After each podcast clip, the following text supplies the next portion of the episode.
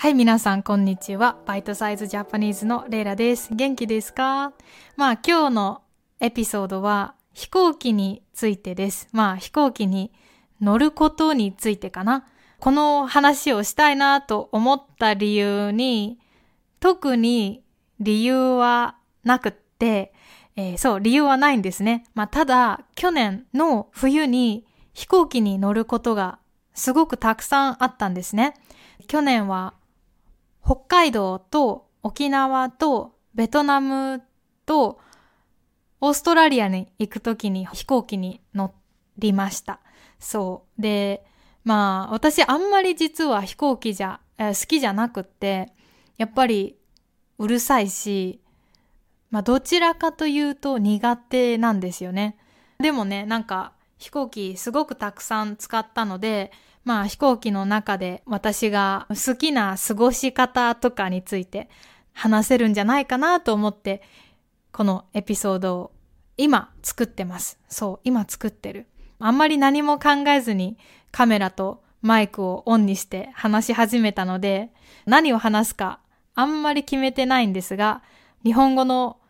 練習には、リスニングの練習にはなるかもしれないので、えーぜひ皆さん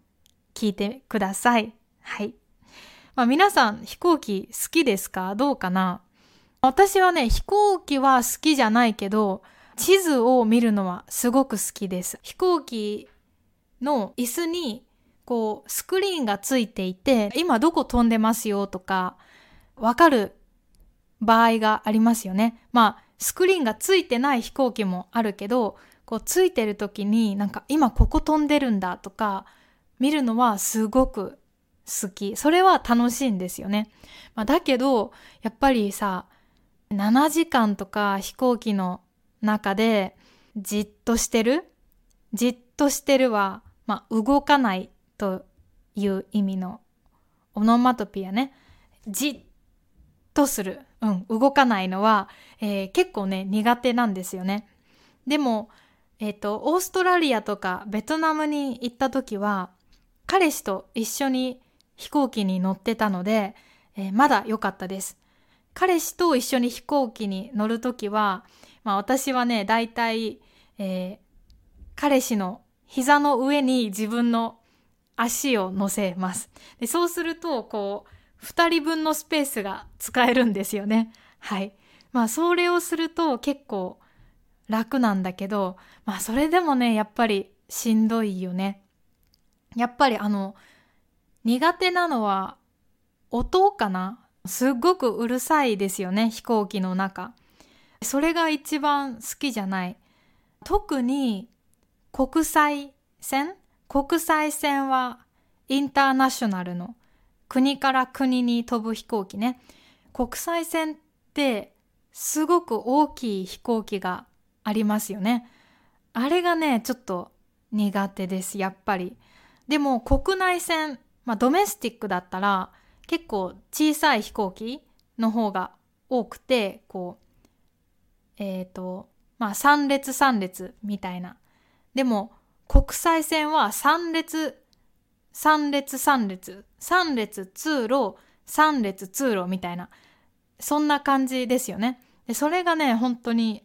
苦手です。やっぱり、こう人が多いのはね、結構しんどいよね。で、結構飛行機に乗ると、一人ぐらい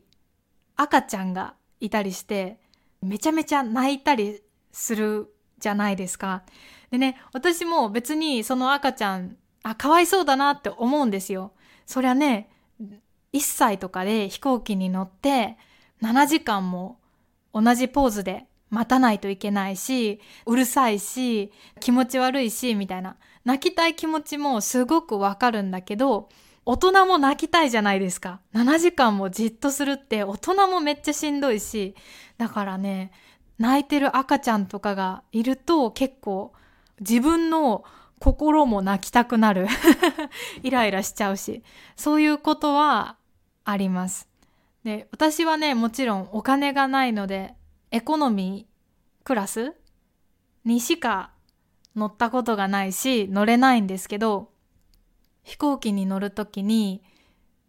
まあ、いつもなんかちょっと気になるのは、どんな人がビジネスクラスを使ってるのかなとかは結構気になってしまいますね。だから、こう飛行機に乗るときにビジネスクラスの人の顔をこうちょっと見て、あ、あ、こんな人なんだみたいな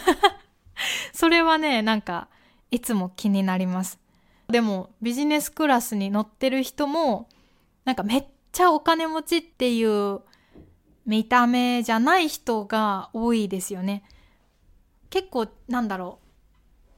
う。かっこいい服を着てるけど、そんなにお金持ちに見えない人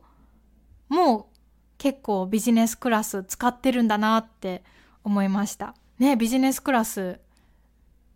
いいよね。あれぐらいスペースがあって、ね、ゆっくりできたらいいなって思いますが、でもやっぱりビジネスクラスでも7時間とか飛行機に乗ってるのは本当に、うん、しんどいだろうなって思います。今までで一番しんどかったのが、まあ、私の彼氏と遠距離恋愛だから彼氏がオーストラリアに住んでいて私が日本に住んでいてその時に私が日本からオーストラリアに会いに行った時ね。で会いに行って日本に帰ってくる時に一人で飛行機に乗るのが一番しんどかった。今でも覚えてるけどこう空港でこう、バイバイをした後に、まあ、する時も泣いてたんですけど、もうした後もめっちゃ泣いてて、私が。で、泣いたまま飛行機の、その、まあ、ゲートに入って飛行機に乗る時ね、めっちゃ泣いてたんですね。そしたら、私の前を歩いてた男の人が、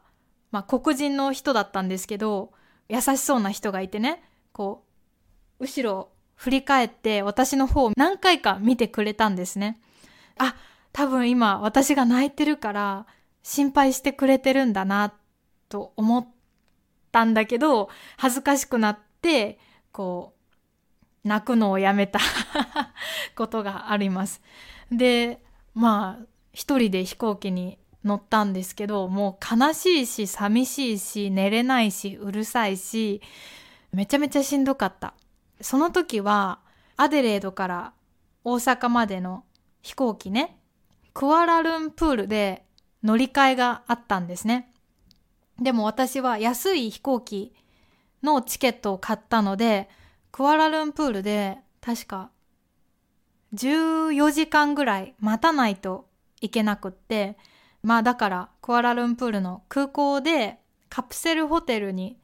泊まったことがあります。なので、オーストラリアから日本に帰ってくるまで36時間まあ家に帰るまでねもう36時間ぐらいかけて帰ってきたことがあって一人で。しかも彼氏と別れた後に。めちゃめちゃねしんどかったですね。もう絶対あんなことは体験したくない経験したくないって思うんですが。まあなので私はねあんまり飛行機がうん好きじゃないしやっぱりさ飛行機って、まあ、特にみんな動かないで座ってるから血が体の中をちゃんと回らなくなって病気になったり死んでしまうとかそういうことがあるって聞きますよね。それもねなんか怖いなって思う本当に。だから皆さんもね飛行機乗るときは、うん、気をつけてください。まあ、私はどちらかというと結構小さいけどやっぱりしんどいよね。だから私より大きい人が飛行機に乗るときって本当にしんどいんだろうなってめちゃめちゃ思います。まあそういう話ね、よくわかんないけど今日は飛行機の話でした。まあ今日はこんな感じで 終わりたいと思います。本当ね、なんかいつもこのポッドキャストではバラバラのトピックを話してて、もちろんね、皆さんにちょっとでも興味が持ってもらえたらいいなとか、日本語の単語を覚えてもらえたらいいなと思って、ポッドキャスト作ってるんだけど、でもね、やっぱりなんか時々ね、あ、なんかこんなエピソードでいいかなみんな楽しんでくれるかななんか申し訳ないなとか 思うことがよくあるんですね。でもね、今もこれを聞いてくれてるってことはきっと、えー、楽しんでくれたか、勉強をしてくれたかのどっちかだと思うので、本当ありがとうございます。はい。まあ今日はここで終わりにします。本当皆さんいつもありがとう。えー、次も聞いてくれるとすごく嬉しいです。じゃあまた今度。バイバイ、ありがとう。